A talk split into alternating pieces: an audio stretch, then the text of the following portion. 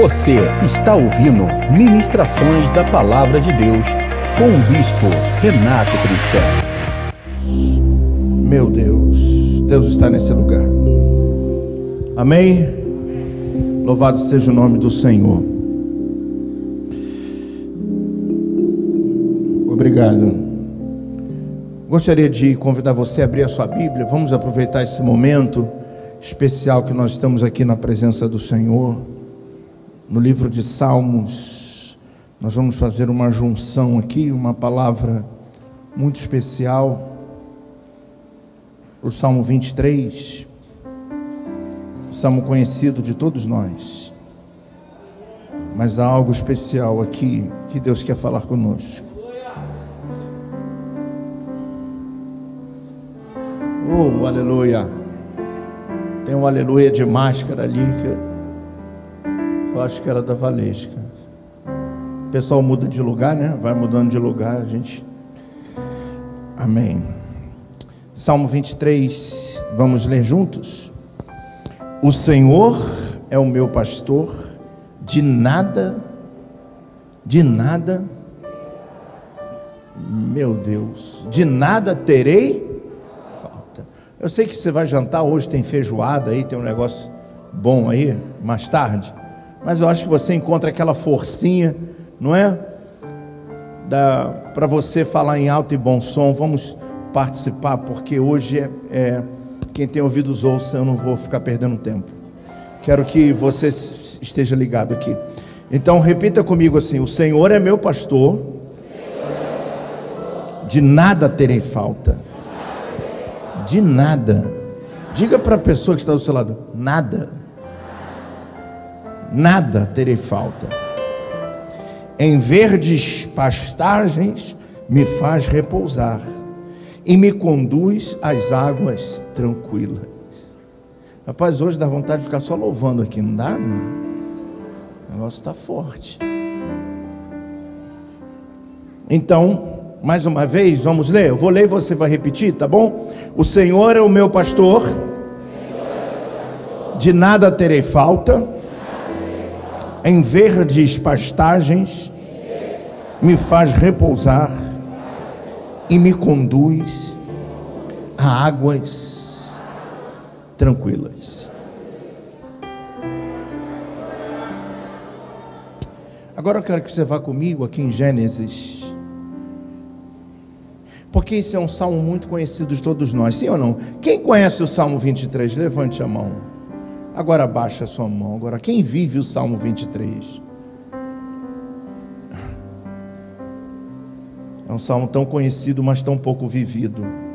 Muito falado, mas pouco vivido. Eu quero levar a você a revelação de como nós podemos viver esse salmo através de um outro trecho, de uma outra passagem, nós vamos meditar de uma forma muito profunda. E vamos observar que o que está escrito aqui é real. Eu quero viver o Salmo 23. Quem quer viver o Salmo 23? Quem quer viver momentos de paz, de águas tranquilas, de, de pastos verdejantes, de nada, ter falta de nada na sua vida? E o que eu digo quando se fala nisso, automaticamente as pessoas fazem uma, uma analogia a dinheiro, esquece o dinheiro, tem gente que só pensa em dinheiro, esquece isso. Eu estou falando de uma vida de paz, de uma vida de alegria, de uma vida de bênção, de uma vida de conquistas. Quantos gostariam de viver uma vida assim? Digam amém. Na realidade do que diz o Salmo. Se está escrito, é verdade, sim ou não? Toda a escritura foi inspirada por Deus, útil para o ensino, correção, repreensão. Então, foi inspirado por Deus. Os homens que escreveram essa Bíblia foram inspirados pelo Espírito de Deus. Tudo que está escrito é verdade e nós pregamos a verdade. E há 36 anos que eu ando essa verdade, mas eu digo para você que esse salmo é difícil de ser vivido. E essa é uma realidade. É muito bonitinho pregar sobre salmo, agora viver a uma distância muito grande. Porque é algo que abrange uma coisa bem complexa. Então, abra sua Bíblia comigo em Gênesis, no capítulo 22. Acharam? Tá aí, online? Lari, beijo no seu coração. Nossa irmã Lari, que está lá no Paraná, nos vendo agora. Lá está tudo fechado, lockdown geral. Está participando do culto conosco. Ó. Um beijo em todos aí. Aqui, então, no Salmo. No Salmo não. Gênesis 22. Vamos ler esse texto. É um texto um pouquinho longo, mas eu quero que você participe comigo. Passado algum tempo, Deus pôs Abraão à prova, dizendo-lhe: Abraão. E ele respondeu: Eis-me aqui. Então disse Deus: Tome o seu filho, seu único filho, Isaque, a quem você ama, e vá para a região de Moriá. Certifica-o ali como holocausto num dos montes que lhe indicarei. Na manhã seguinte, Abraão levantou-se e preparou o seu jumento, levou consigo dois dos seus servos, a Isaac, seu filho. Depois de cortar a lenha para o holocausto, partiu em direção ao lugar que Deus lhe havia indicado. No terceiro dia de viagem, Abraão olhou e viu um lugar ao longe e disse aos seus servos: Fiquem aqui com o jumento, enquanto eu e o rapaz. Vamos até lá. Depois de adorar, voltaremos. Abraão pegou a lenha para o holocausto e a colocou nos ombros do seu filho Isaque. Ele mesmo levou as brasas para o fogo e a faca. E caminhando os dois juntos, Isaque disse ao seu pai: Abraão, meu pai. Sim, meu filho, respondeu Abraão. Isaac perguntou: As brasas e a lenha estão aqui, mas onde está o cordeiro para o holocausto? Respondeu Abraão: Deus mesmo há de prover o cordeiro para o holocausto, meu filho. E os dois continuaram a caminhar juntos. Quando chegaram ao lugar que Deus havia indicado, Abraão construiu um altar e sobre ele arrumou uma, a, a lenha amarrou seu filho Isaque e colocou sobre o altar em cima da lenha. Então estendeu a mão, pegou a faca para sacrificar seu filho, mas o anjo do Senhor chamou do céu: Abraão, Abraão. Eis-me aqui, respondeu ele. Não toque no rapaz, disse o anjo. Não lhe faça nada. Agora sei que você teme a Deus, porque não me negou seu filho, o seu único filho. Abraão ergueu os olhos e viu um, um carneiro preso pelos chifres num arbusto. Foi lá pegá-lo e o sacrificou como holocausto em lugar do seu filho. Abraão deu àquele lugar o nome de O Senhor proverá. O Senhor proverá. O Senhor é o meu pastor. O Senhor proverá.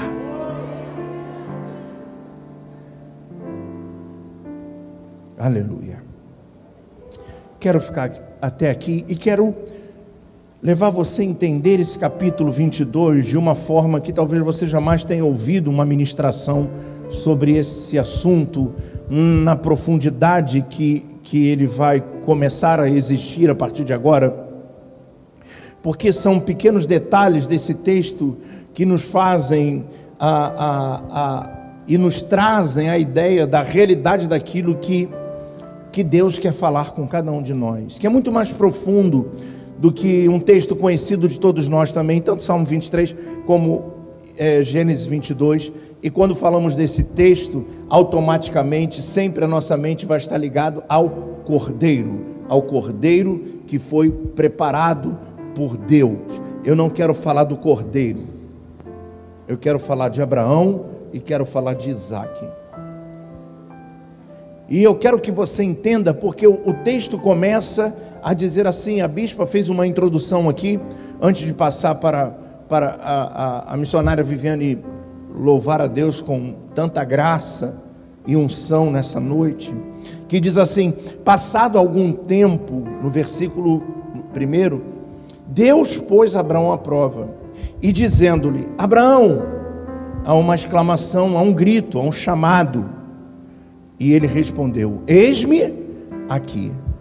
Ele respondeu. Deus estava perguntando: o seguinte, Abraão: Você está por aí? Você está presente aí? Eu quero falar com você, mas você está aí?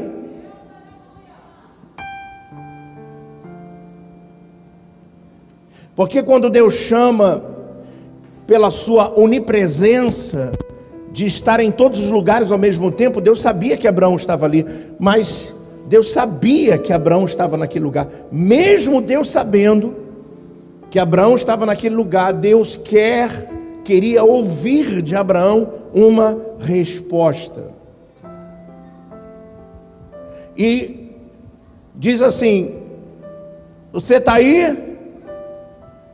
Deus sabia que ele estava ali, mas ele quer um retorno. Deus quer uma resposta. E todas as vezes que Deus fala conosco, Ele quer um retorno.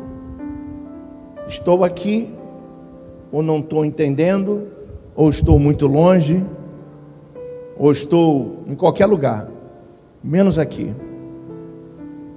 E no mesmo instante que Ele fala, Deus quer saber, e Deus queria saber de Abraão, e Deus quer saber de mim, de você, se estamos atentos à Sua voz.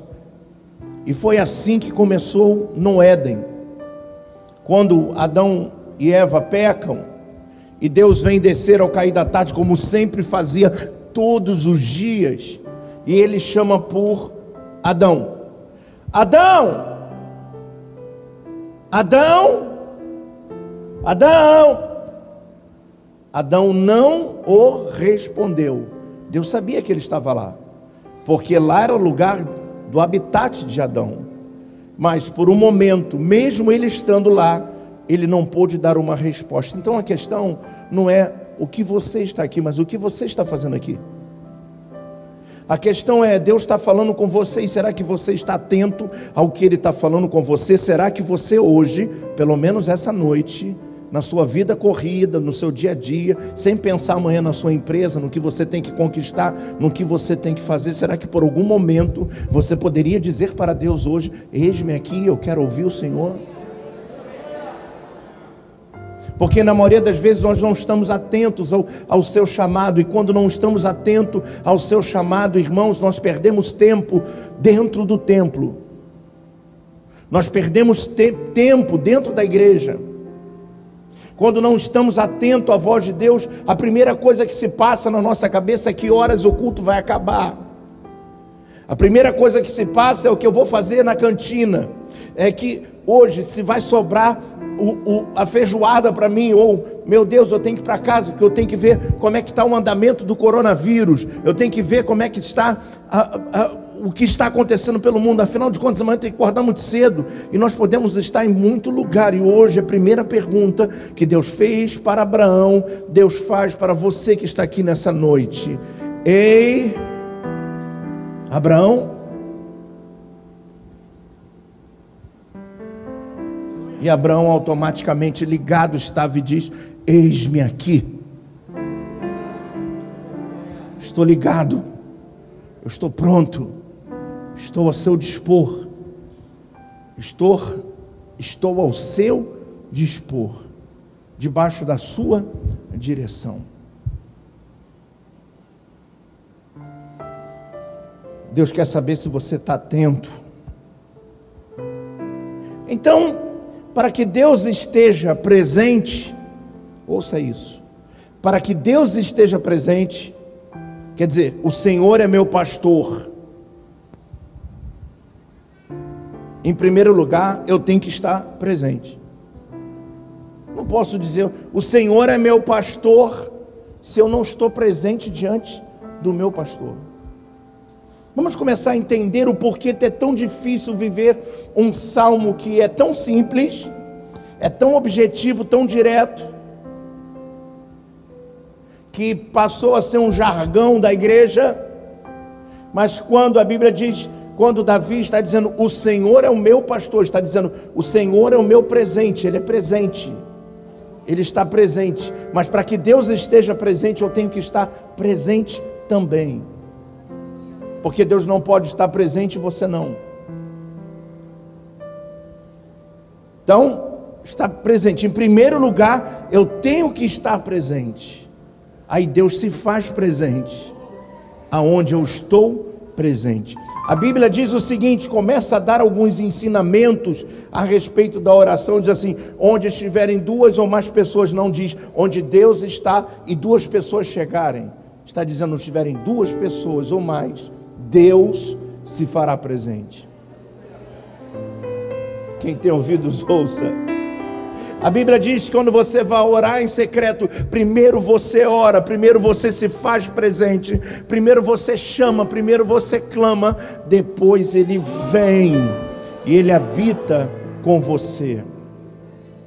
O Senhor é o meu pastor, eu estou com ele, eu ando presente com ele, de nada terei falta, porque eu estou com os ouvidos nas determinações dele. Porque muitas das vezes Deus vai mandar você ir na contramão daquilo que você tanto almeja, e talvez o teu coração esteja tão formado de, de, decisões, de coisas que Deus, que você não vai conseguir ouvir Deus dizer, não é por esse caminho. Por isso Deus quer saber se você está aqui para ouvir Ele hoje. Bom, o silêncio diz que ninguém está aqui para ouvir nada. Quem está aqui para ouvir Deus, então diz: Eis-me aqui, Senhor. Fala, Senhor, eis-me aqui. estou aqui. Fala comigo.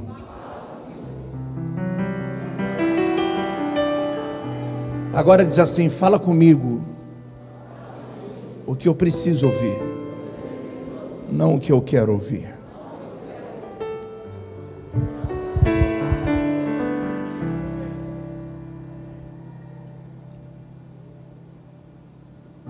E muitas das vezes nós não estamos presentes por quê? Porque os nossos pensamentos, os nossos propósitos, o nosso caminhar, o nosso vagar, o nosso devagarinho mental impede que estejamos no momento aonde Deus nos chama. O chamado de Deus é algo tão especial, é tão profundo, é tão real que ele muda, ele gira, ele envolve a vida de uma pessoa.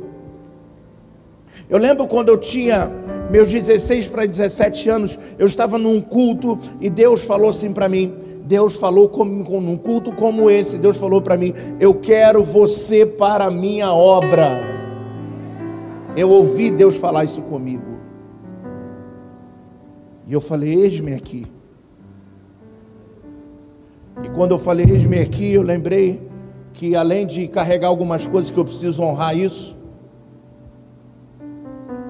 que eu dei uma palavra para Deus, como homem de Deus, e olha, não é fácil, mas quando a gente dá uma palavra sem volta, no momento que Deus chamou, quantos Deus chamou para algo e você não estava presente no momento que Deus chamou você. E por você estar tão distraído na vida, com as preocupações da vida, com o cordeiro, onde é que ele vai estar, onde é que ele vai aparecer, se ele vai estar no meio dos arbustos, se ele vai estar aqui, se ele vai estar lá amanhã, ou o que vai acontecer com a minha vida, você perde uma grande oportunidade de simplesmente dizer: Eis-me aqui porque é a partir do eis-me aqui que tudo começa um relacionamento. A partir do momento que eu digo, eis-me aqui, Deus. Aí Deus, então me ouça e vamos dialogar. E vamos nos relacionar. Vamos começar. Deus não pode estar presente se você não está presente. Diga isso para o seu irmão. Diga para o seu irmão, meu irmão, Deus não pode estar presente no lugar que você não está presente. Porque é onde que você está presente que Deus aparece e chama você.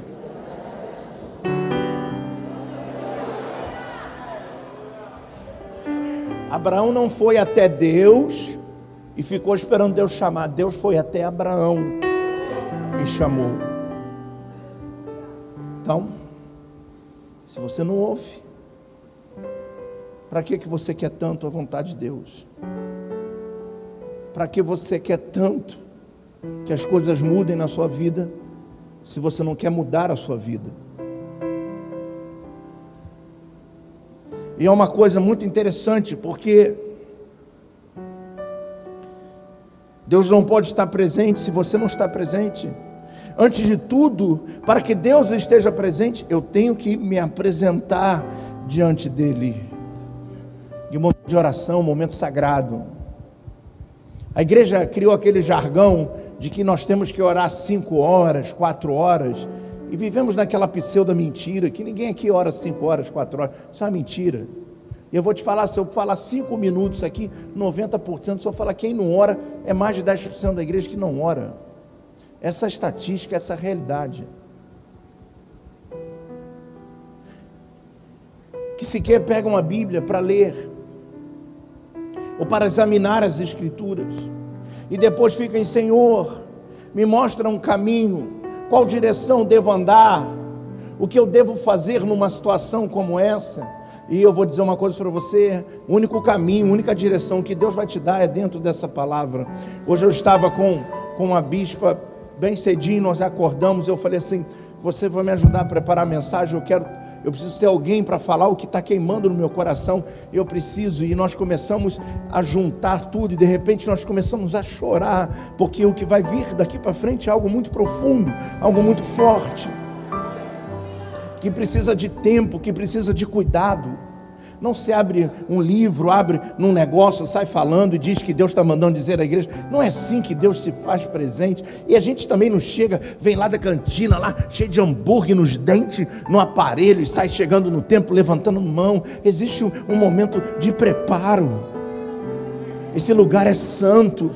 O nosso Deus é santo.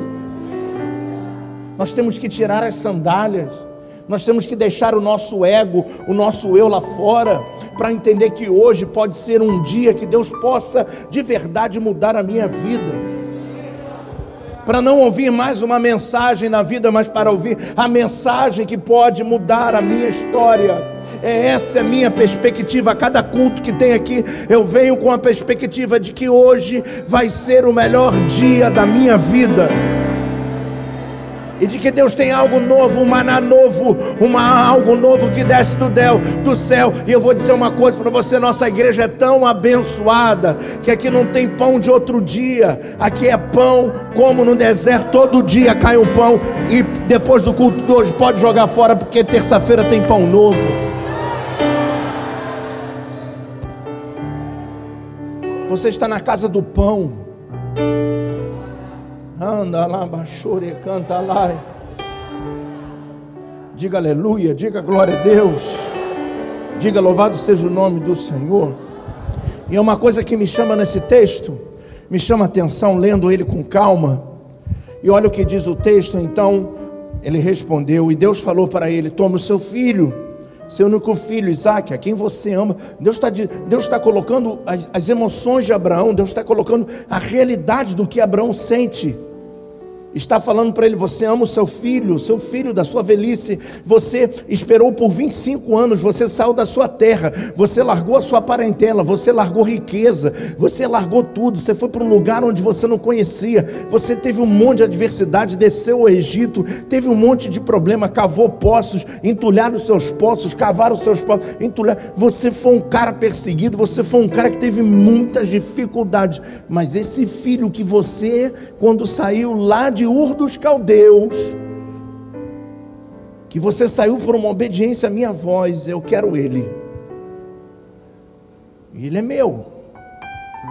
E eu quero que você entregue como um sacrifício. Seria muito lindo se nós ouvíssemos, e talvez seja o sonho de cada um aqui, ouvir o dia que Deus vai pegar um filho seu e vai falar e vai colocar em cima do altar num dia de honra e vai colocar o talite sobre ele, ungir ele para que ele vá para as nações, entregar o filho para as nações. Mas Deus não está pedindo um filho para consagrar ele, para fazer algo maior do que Abraão fez, está falando para ser um holocausto. E eu quero que você entenda que no Antigo Testamento o holocausto era o lugar do sacrifício, tinha que se levantar um altar, e nesse altar tinha que ter madeira, tinha que ter lenha.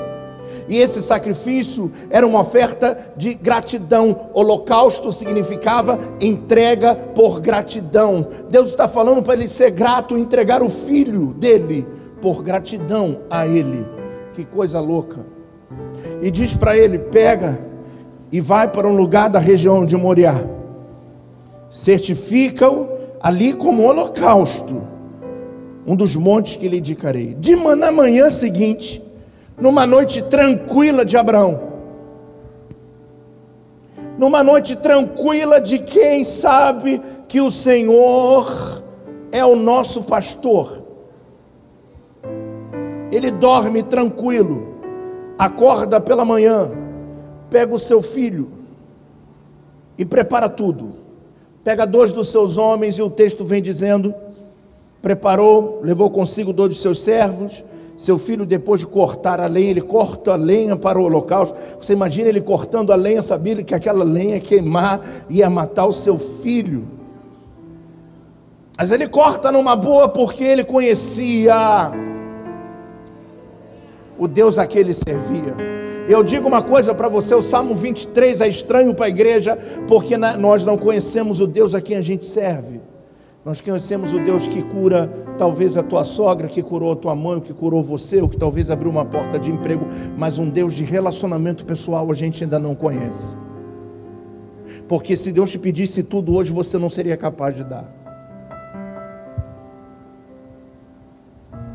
E Deus está falando: você vai fazer uma oferta, você vai falar para entregar o carro. Eu não preciso fazer isso, essa obra não é minha de Deus. E se houver alguns Abraãos aqui, Deus vai falar no particular com eles, eles vão entregar aqui, pedindo, abrindo a boca ou não, porque a minha vida fala mais do que eu peço. E Deus conhece daquilo que precisa, e nunca faltou em 14 anos, e nunca vai faltar. E eu não preciso estender o bocão para pedir para fazer um monte de coisa, porque a nossa vida fala mais do que muitas palavras. E eu quero dizer uma coisa para você, preste atenção no que, eu, no que eu quero dizer para você, porque é profunda essa mensagem. E Deus então manda ele na manhã seguinte eles foram. E depois de cortar a lenha para o holocausto, partiram em direção ao lugar que Deus lhe havia indicado. Então eles partiram ao lugar que Deus havia indicado. No terceiro dia de viagem, repita comigo: no terceiro dia. Diga, há algo profético nesse texto. Não, assim eu não vou continuar. Diga algo muito profético nesse texto. No terceiro dia, no terceiro dia eles avistam. Eu escutei um aleluia ali. No terceiro dia, olha o que diz a palavra. Só me ajuda aí. Quatro.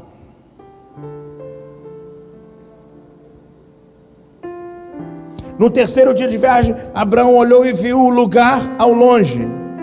No terceiro dia, disse aos seus servos: Fiquem aqui com o jumento, enquanto eu e o rapaz vamos até lá. Depois de adorarmos, voltaremos. Quando nós sabemos que o Senhor é o nosso pastor, nós vamos adorar e vamos voltar.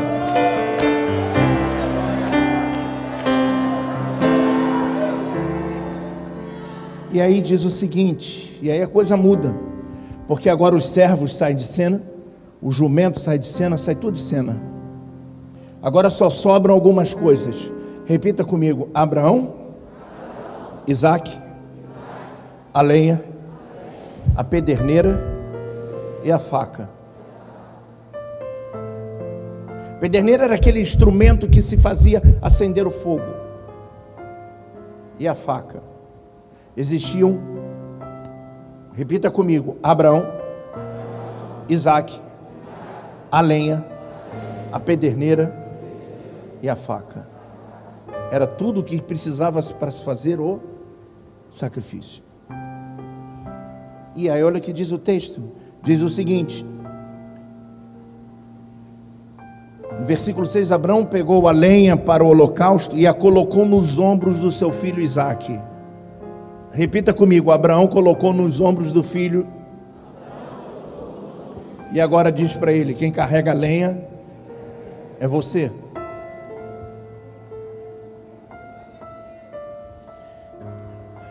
E ele começou a carregar lenha. Mas olha que coisa interessante. E caminhavam os dois juntos. E caminhavam os dois juntos. Abraão coloca lenha nos ombros de Isaac, mas estavam juntos. Aleluia. Aleluia. Aleluia. Repita comigo: a lenha, ela tipifica, ela significa Cristo, a cruz.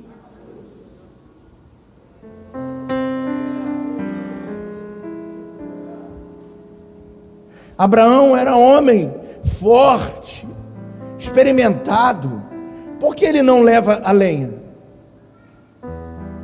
Por que, que ele não falou? Não, meu filho, é, eu vou ter que te matar, tu ainda vai ter que carregar a lenha. Acho que eu carrego a lenha para você, entrega para ele. Você vai carregar a lenha.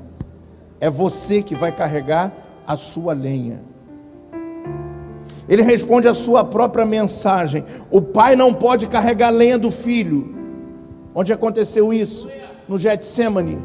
Quando Jesus está lá e fala: Pai, se possível, tira de mim esse cálice. E o pai disse: Nada. O pai não pôde tirar a cruz das costas de Jesus, mas esteve com ele em todos os momentos. A Bíblia diz que Abraão colocou a cruz sobre Isaac. Isaac começou a carregá-la a cruz, ainda estava longe, era no terceiro dia, estava longe, mas diz que os dois estavam juntos. O pai não pode tirar a lenha dos ombros do filho, mas ele está com o filho o tempo todo. Deus não pode tirar essa lenha que você está carregando, mas ele está com você todos os momentos da sua vida. Aleluia. Aleluia. Aleluia. Olha o que diz o versículo 6: E caminhando os dois juntos, Isaac disse ao seu pai: Abraão, meu pai. E ele diz assim: Sim, meu filho. Porque ele estava junto aonde Isaac estava.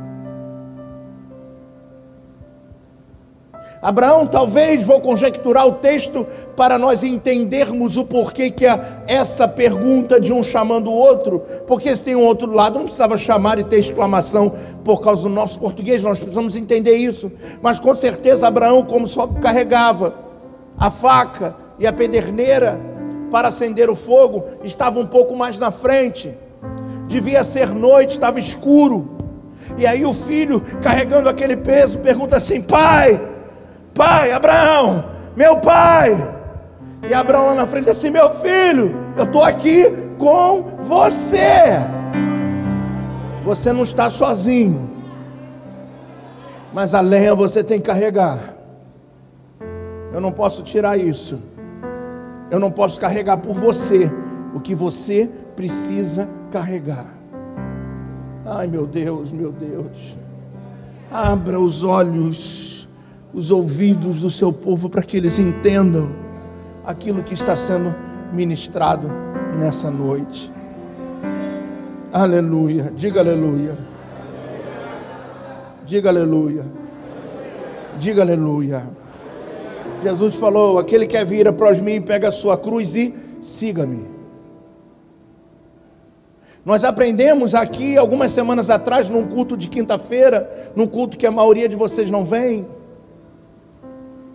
onde há grandes revelações que eu estava ministrando e falando sobre a cruz, que nós não podemos carregar a nossa cruz porque Jesus não conseguiu carregar a dele.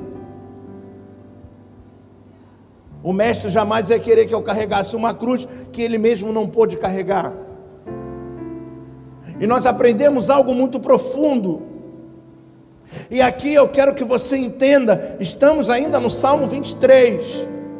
Eu quero que você entenda toda a conjectura desse texto para compreendermos o que é, que é quem era aquele que é o nosso pastor e que de nada nós temos falta.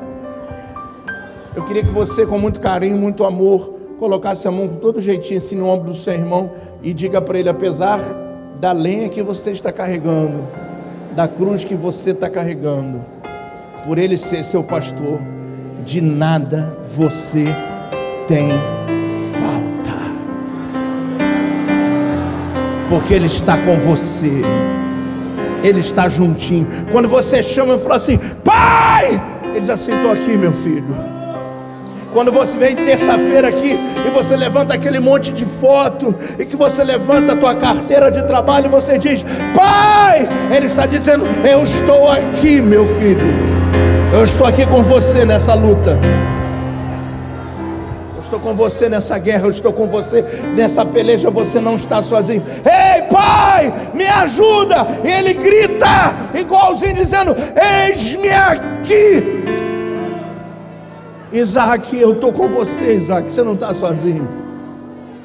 Você não está sozinho na sua guerra, você não está sozinho na sua batalha, mas você não carrega também uma cruz sozinho. Não pense que você é o único que está carregando a lenha e a lenha está pesada. Tem um ponto de destino para você deixar a sua lenha. E eu queria profeticamente, como um profeta de Deus nessa noite, que você levantasse as duas mãos para os céus e repita comigo: Eu carrego a lenha, mas ela tem um ponto de destino.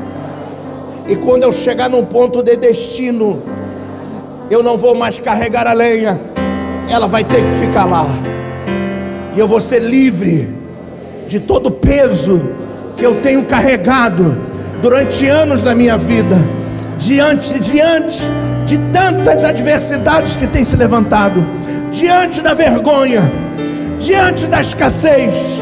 Eu tenho um Deus que é meu pastor e que de nada eu tenho falta. Nada eu tenho falta. De nada eu tenho falta. Aleluia. Diga aleluia. Eu quero fazer um hiato mediante esse texto para fazer uma, uma conjectura adverbial e trazer algo profundo para a tua vida. Presta atenção no que eu quero dizer, porque eu quero profetizar sobre a sua vida. Ao terceiro dia, da mesma forma, ao terceiro dia, ao terceiro dia, chegou a liberdade. Ao terceiro dia, o mestre saiu da sepultura. Ao terceiro dia, Isaac saiu das cordas que o amarravam. Quem tem ouvidos, ouça o que o Espírito diz à igreja nessa noite. Se eu fosse você sentado no seu lugar, eu levantava as minhas mãos só um pouquinho e glorificava a Deus porque Ele se faz tão presente nesse lugar, é tão forte a Sua presença nesse lugar, porque hoje Ele vai mudar vidas, Ele vai mudar a história de pessoas, Ele vai salvar pessoas aqui nessa noite.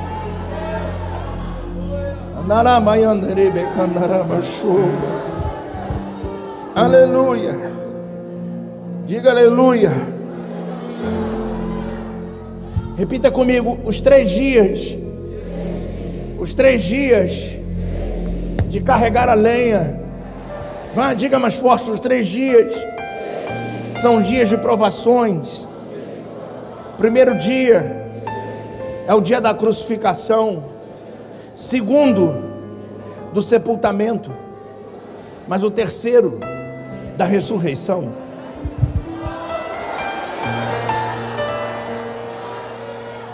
Você está sentindo o peso da da lenha que você está carregando. Mas ela tem um destino, nunca mais você vai carregar a partir de hoje. Você não vai carregar mais essa lenha que você tem carregado. Porque ela tem um lugar de destino. De destino. Diga aleluia. Diga, hoje é o terceiro dia. O primeiro dia e o segundo dia, eu já vivi lá atrás até hoje. Hoje é o dia da ressurreição, da liberdade, de ser livre. Sabe qual o problema quando nós lemos esse texto? Nós nos relacionamos com o cordeiro e ficamos procurando o cordeiro. Cadê o cordeiro? Onde é que ele está o cordeiro? Será que Deus vai preparar o cordeiro? e não entendemos nada daquilo que Deus está fazendo. O cordeiro é com ele, não é conosco. O milagre sempre será dele. Não tem nada a ver comigo nem com você, sempre será ele. Então deixa ele fazer a parte dele e vamos fazer a nossa. Confiar que ele é o nosso pastor e que de nada nós teremos falta. Quando eu digo isso, o cordeiro já está pronto. Quando eu digo o Senhor é o meu pastor, de nada tenho falta, o cordeiro já está pronto preso nos arbustos.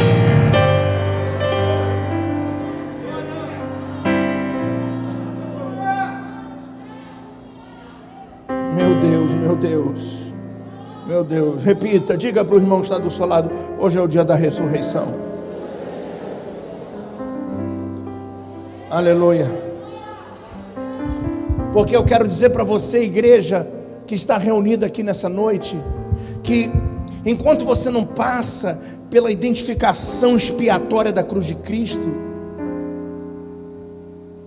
essa, esse tipo de mensagem que ninguém prega mais, porque são sete princípios para ter uma grande empresa, sete maneiras de ser um homem.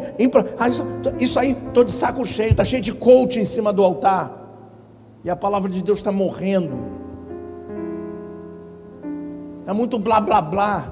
É um clube social com muita gente, mas pouca mudança de vida. Nego manguaçando, fazendo o que tem para fazer e não muda de vida. E não muda de para tá, muito blá blá blá por aí. Eu quero dizer que enquanto nós não nos identificarmos com a cruz, com a expiação de Cristo, nós nunca vamos saber quem Ele é. Enquanto não carregarmos o peso da lenha, não vamos conhecer um Deus que tudo pode prover.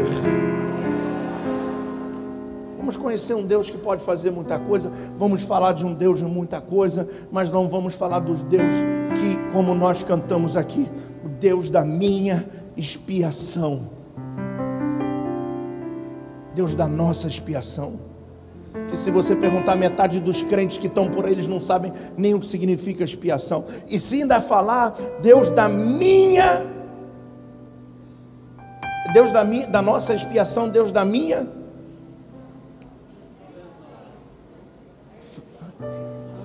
rendição, rendição que ah não, eu cheguei, saiu o outro, tomei o lugar do outro para trabalhar. Estudo bíblico, decoreba, módulo A, módulo B, módulo C, para enfiar na tua mente meia dúzia de coisa, mas ninguém quer meditar mais, ninguém quer explorar o, o que está oculto e profundo, que muda a vida. Eu quero profetizar sobre a tua vida nessa noite. Acabou o tempo de carregar esse fardo que você está carregando, que não tem mais por que carregar, porque Jesus carregou por você até o Gólgota. Diga aleluia, diga glória a Deus, diga glória a Deus, diga glória a Deus, igreja, louve o nome do teu Deus. Aleluia, aleluia, aleluia. Se você não levar a lenha nas costas, você não vai entender por que, que Eliseu fez o que fez. Nós cantamos aqui certo dia. É uma música, uma incógnita, é uma música profunda que muita gente não entende e começando às vezes por quem canta. Porque há algo muito profundo nisso. Quando a capa de Elias cai, Eliseu pega, Eliseu olha para trás e diz assim: Eu vou embora. E começou a seguir, seguir em frente. Mas um dia, Eliseu pensou assim: Caramba, eu tenho bois, eu tenho carroça. Então, quem vai dar comida para os meus bois? E aí, naquele momento que ele larga tudo para seguir Jesus, a mente dele está preocupada a tudo que ele tinha. Por isso que Jesus falou para aquele jovem rico que falou bem assim: o que, que, que, eu posso fazer? Ele falou: vende tudo, entrega aos pobres. Porque para onde você vai, você não pode ter linkado e, e ficar preocupado com o passado. Ou você se entrega de vez, ou você tem uma vida e você tem uma meia entrega. Ou entrega ou não entrega.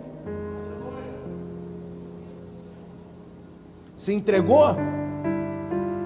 Um dia, Eliseu olhando aquilo, falou: Peraí, gente, dá licença, eu preciso de um dia de folga. Tá bom, Eliseu, vai lá. Eliseu volta e chega lá e fala assim: Eu não posso mais ter contato com isso aqui. Ele pega as suas carroças, Márcia, diaconisa Márcia, diácono Marco, e ele pega as suas carroças, ele quebra tudo e taca fogo em tudo, porque aquilo não pertencia mais à vida dele. Aquilo não interessava mais a ele. Aquilo, aquilo naquele momento representava a lenha que ele carregava nas costas que ele não podia carregar, entende? Porque ele tinha que ser livre para servir a Deus.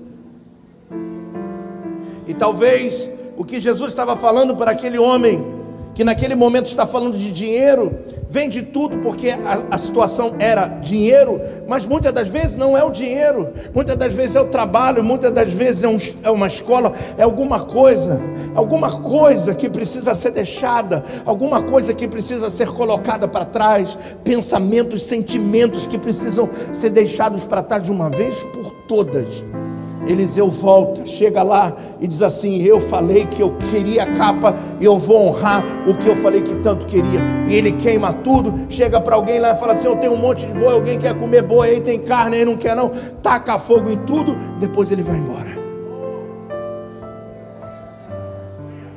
E a gente cantou isso hoje aqui. E é, me despedi dos meus pais. Despediu, pediu, despediu mesmo. E eu queimei minhas carroças, queimou mesmo. Afundou os barcos no, no, no cais mesmo? Tem certeza? Era tudo nada para Abraão e para Isaac. Nós queremos fazer as coisas da nossa maneira, do nosso jeito, encontrar um meio de adequar tudo enquanto Deus está falando com você nessa noite que diz: Eis-me aqui. E Deus está mostrando através desse texto o seguinte: tu pega, sobe com essa lenha, ou tu fica embaixo sem saber o que, que você quer fazer da vida. Mas não brinca com isso. Tem um dia que a gente tem que deixar, nos render, nos prostrar, matar o ego, matar a vontade, nossa vontade que na maioria das vezes é maior do que a nossa, que é maior do que a vontade de Deus. Nosso orgulho. Deixa o orgulho, siga. Deixa o ódio, siga. Deixa as coisas que você conquistou na vida de forma errada, lá atrás. Não dá para ninguém não. Taca fogo em tudo e começa do zero, virando concreto Não gosta de virar concreto? Não. Ah, porque o ar-condicionado é bom, é bom. Mas quando a gente vira concreto, a gente fica assim, ó. Ó. Por quê? Deixa tudo. Larga tudo. Deus hoje está chamando você assim, ó. Eu quero falar com você. Quero falar com você. Senão você vai carregar isso aí a vida inteira, esse peso todo, e não vai conseguir mudar de vida. Mete o pé no, no, no, no concreto, vai ver como é que vai ficar teu pezinho lindo. E depois vai fazer a unha para tu ver a cara que a mulher faz. Para tirar o que é grosso, o que é pesado a gente quer tudo muito bom, a gente quer que Deus abra os tesouros dos céus, as janelas dos céus, mas não quer carregar lenha, não quer subir com a lenha.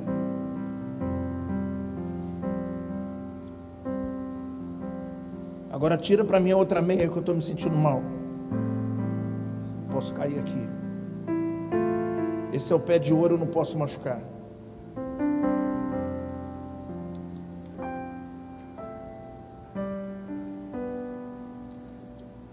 Tem um aleluia aqui não? Quem foi embora? Viu? Sempre tem um. E nós precisamos entender porque existiria. Eliseu foi, queimou tudo e voltou, deixou as preocupações que ele tinha com boi, com carruagem, e deixou de lado. Não preciso mais disso para nada. O que, que Eliseu estava dizendo? Eu sigo um pastor que de nada tenho falta. Se perguntar a Eliseu por que, que você queimou os seus bois e, os, e as suas carruagens e quem botou e deixou tudo para trás, ele diria para mim e para você: porque o Senhor é o meu pastor e de nada eu terei falta. De nada eu terei falta. Há uma música que eu não lembro a letra que diz assim: Quando tudo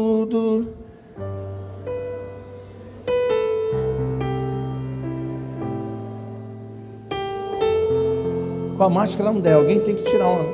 Que está assim. Só assim, assim vê que o Senhor tem poder quando tudo deixares montar. Quando tudo, quando tudo perante o Senhor estiver.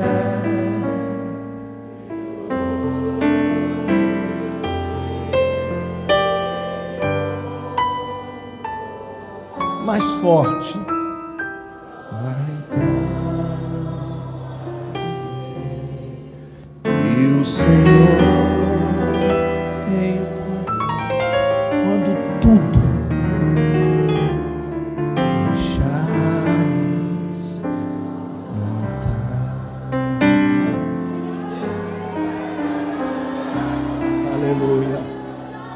Nosso Deus está presente nesse lugar.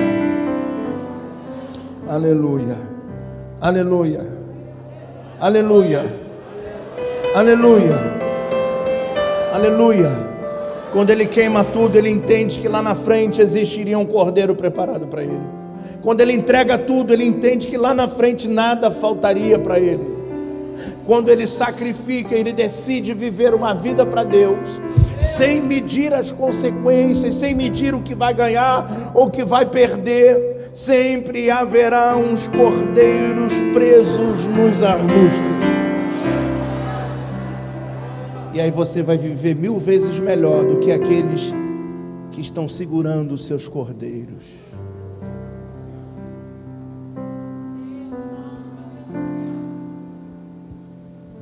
Porque Deus vai levar você a uma prosperidade que os outros com a sua própria nunca viverão. Nunca viverão. Nunca viverão.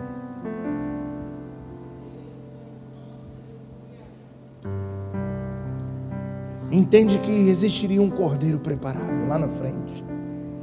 Tem que romper. Diga para o irmão que tem que romper. Diga para o seu irmão, aguenta mais um pouquinho. Nós estamos no terceiro dia. Estamos subindo. Está pesado. Mas estamos chegando no destino.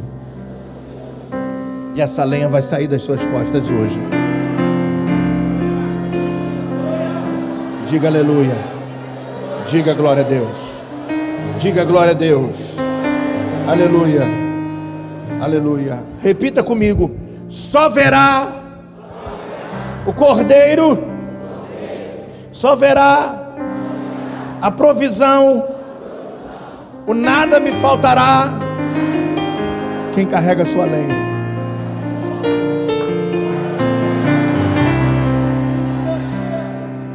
Carrega a sua lenha. Vai aparecer nos arbustos. Em certos, em certos momentos, de ciclo em ciclos, vão acontecer coisas na sua vida que não acontece com ninguém. porque você não abriu mão de carregar a sua lenha. Mas diga para ele: enche o seu coração de fé. Nós vamos hoje deixar a lenha no lugar que ela tem que ficar. Hoje, hoje, daqui a pouquinho, hoje. Aleluia. Aleluia. Repita comigo: o cordeiro. O cordeiro da provisão. Não é assunto meu. Não é assunto nosso. Diga para a pessoa que está ao seu lado: não é assunto seu. Isso é assunto de Deus. Deixa Ele ser Deus. Deixa Ele fazer. Deixa Ele preparar. Deixa Ele te surpreender. Essa semana vai ser uma semana de surpresas. Coisa boa, coisa boa, coisa boa. Você crê nisso? Diga, eu tomo posse dessa palavra. Deus vai te surpreender.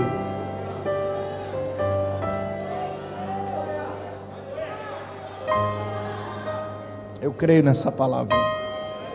Eu creio, eu creio, eu creio, eu creio. Então diga para o seu irmão: para de se preocupar com o cordeiro. Se preocupe com o Senhor que é teu pastor e que de nada deixará ter falta para você. Nada, nada, nenhuma agulha, nenhum botão, nada teremos falta. Aleluia.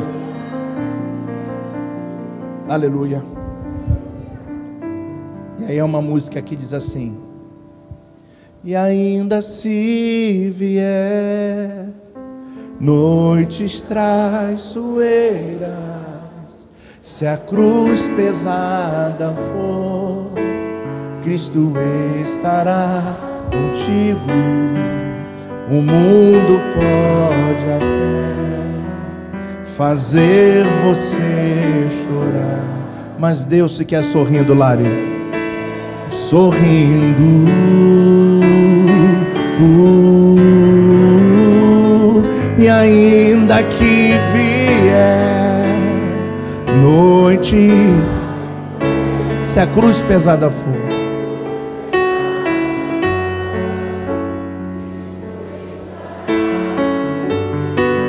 o mundo, as pessoas, pode decepcionar você demais,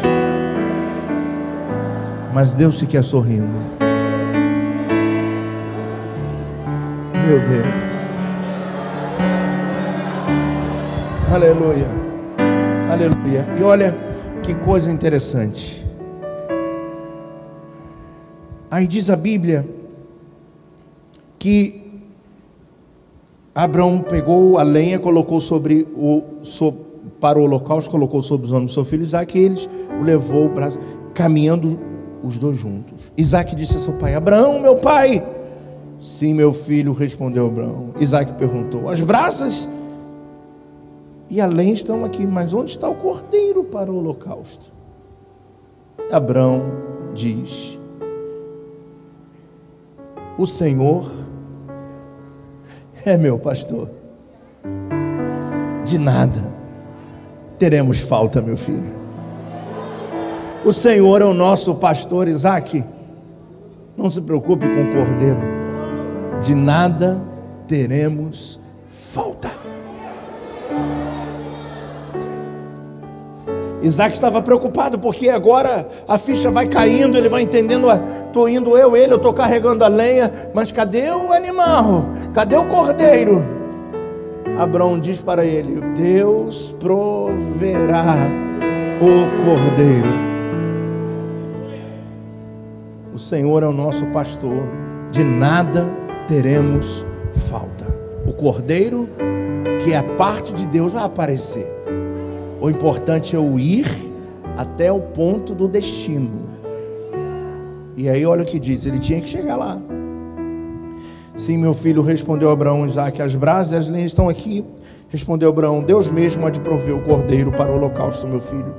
E os dois continuaram a caminhar juntos, pai e filho, sempre juntos. Deus sempre está conosco. Pai e filho estão juntos. Pai e filho estão juntos. Eu fico imaginando que Quero conjecturar aqui um pouquinho, sem criar qualquer heresia, mas fico imaginando um menino, menino ainda, carregando aquela, aquele peso da lenha, e talvez num momento nas pedras, subindo o um monte, dando para trás, e o pai colocando a mão assim, calma, vai devagar, estou aqui com você, cara. Você não está sozinho. Assim Deus faz conosco sempre. Quando a gente começa a chorar, quando a gente começa a, a, a, tem momentos que a gente não tem o que falar com Deus. É?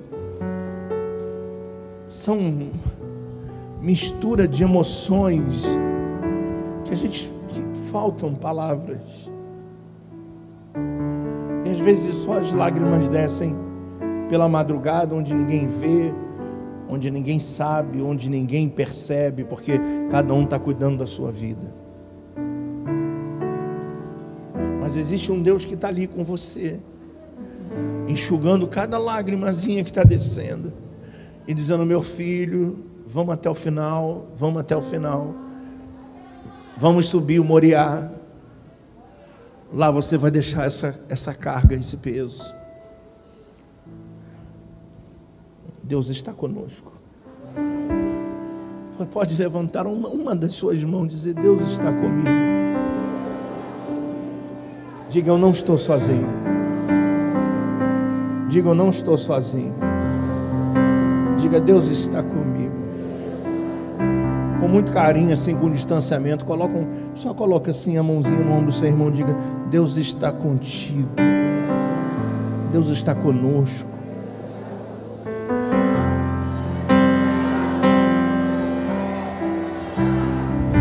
Diz o seguinte: o texto para eu terminar a mensagem, e diz o seguinte: respondeu Abraão mesmo há de prover, e os dois continuaram a caminhar juntos. Quando chegaram ao lugar, agora diz para o seu irmão: agora a gente chegou, e agora nós vamos ter que deixar a lei.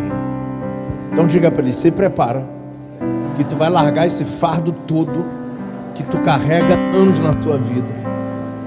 No terceiro dia, é o dia da ressurreição, é o dia da liberdade.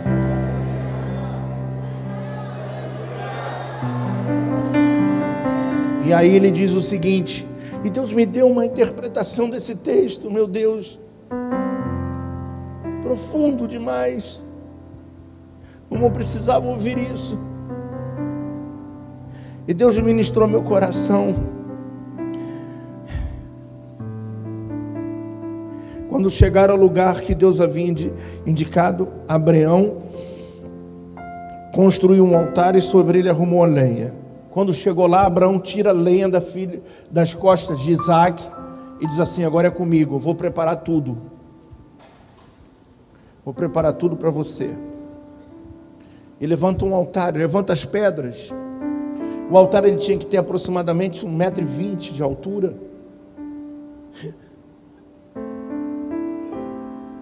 Todo de pedra. Isaac olhando aquilo. E quando chega em cima, o que, que ele faz?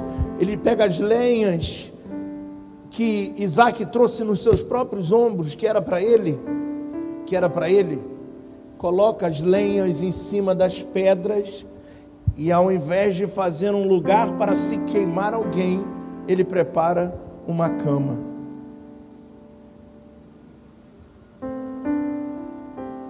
Repita comigo: quando eu chego no meu destino, as lenhas que eram para me queimar, passa a ser um lugar para eu descansar. Repita comigo: o Senhor é meu pastor, de nada terei falta. Ele me levará às águas de descanso aos pastos verdejantes.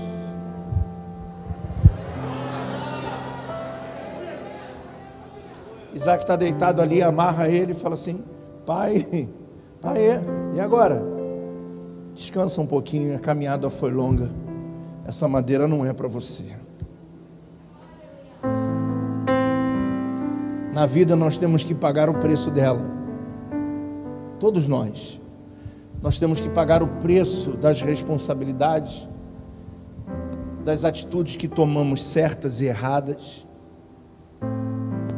Nós temos que carregar o, o, o peso da lenha que estamos carregando. E por incrível que pareça, o pai muitas das vezes ele quer carregar para o filho. Mas chega um momento que o pai não pode carregar. Nós temos que carregar. Mas quando chega lá, as... ao contrário da cruz, a madeira representava um lugar de descanso. Ali, Isaac deita e fica ali. E aí, pai, o que está acontecendo? Fica aí, fica tranquilo. Fica tranquilo. E aí ele vai, pega o cutelo, o garoto olhando, pega a faca, e quando ele vai levantar, Deus fala assim: Ei, Abraão, você me teme. E o seguinte: tira o menino daí, tira esse garoto daí.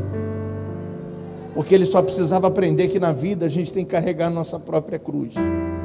Mas existe um que já carregou por ele. Ele não precisa morrer. Eu estou falando da graça no Antigo Testamento. Eu estou falando da substituição. Eu estou falando da expiação. Eu estou falando de um animal que estava andando por lá e de repente ficou preso nos arbustos porque ele era burro. Porque Deus segurou o animal e falou assim: peraí, eles precisam chegar aqui primeiro. E quando chega, o menino só deita na. Ele carrega o peso, só deita para descansar. Repita o Salmo 123. Abra aí, repita ele. Os dois primeiros versículos. E você vai entender o que nós precisamos fazer para viver o Salmo 123. Aliás, o Salmo 23, desculpa. Uma, uma mulher que tem uma voz super poderosa, que ficasse de pé no meio da igreja, lesse o versículo 1 e o 2. Não tem nenhuma mulher super, só grita em casa. Um homem super poderoso para ficar de pé, ele é isso, Bruno.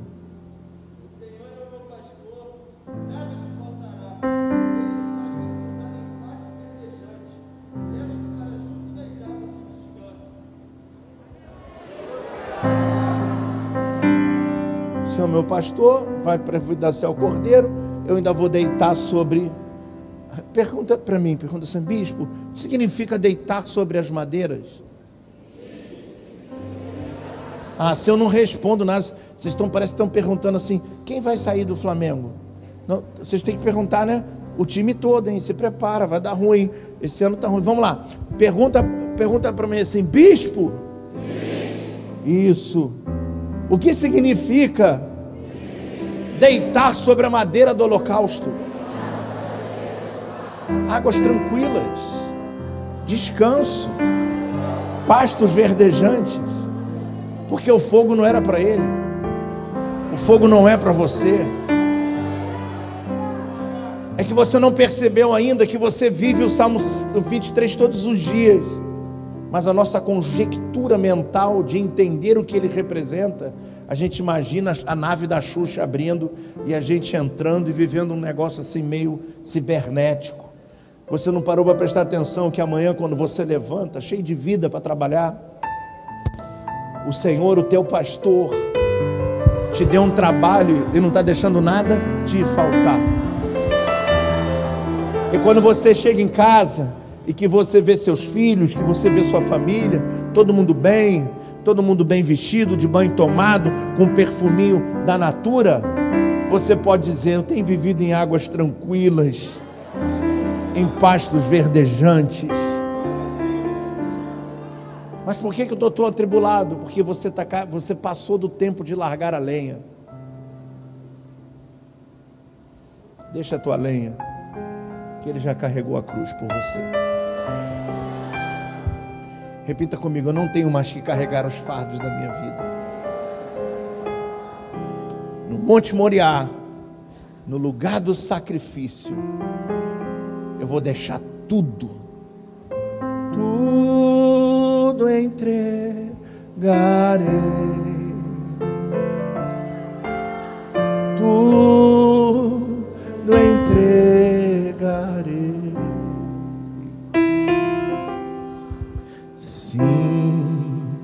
por ti, Jesus, bendito, tudo deixa.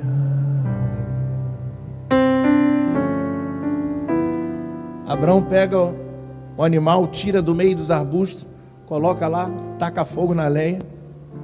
Isaac fica lendo, fica vendo aquilo assim, coisa louca. Coisa louca é essa. E o animal pegando fogo e Deus se agradando daquela oferta.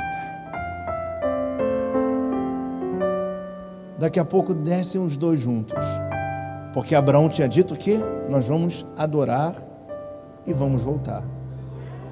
E quando, e quando o cordeiro está pegando fogo, e eles estão adorando. Oh. Elohim Adonai.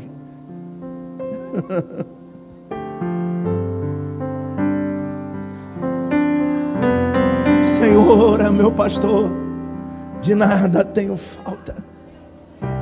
O Senhor é meu pastor, de nada tenho falta. E daqui a pouco aqueles que subiram juntos descem juntos. Isaac livre daquilo que iria matar ele. O nome disso chama-se expiação. Alguém que morreu pelos seus pecados. Alguém que morreu por você. Um animal que não tinha nada a ver com a história. Um inocente que foi entregue por um pecador. Curva sua cabeça, eu quero orar por você. Tudo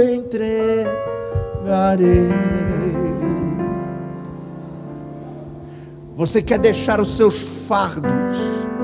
Você que hoje entendeu essa mensagem, quer dizer, chega, eu não tenho mais que carregar isso. Jesus já levou por mim.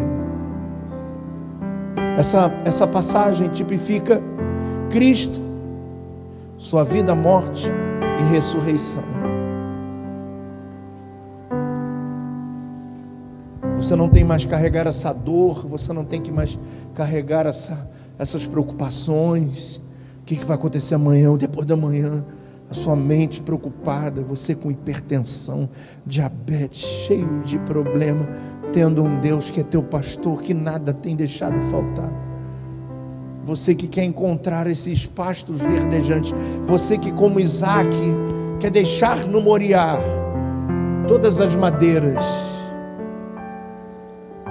que não pertencem a você, mas porque Jesus levou por você. Quero que você venha aqui na frente, eu quero orar por você nessa noite. Você acabou de ouvir mais uma ministração da Palavra de Deus com o Bispo Renato Trincher. E que Deus te abençoe, rica e abundantemente.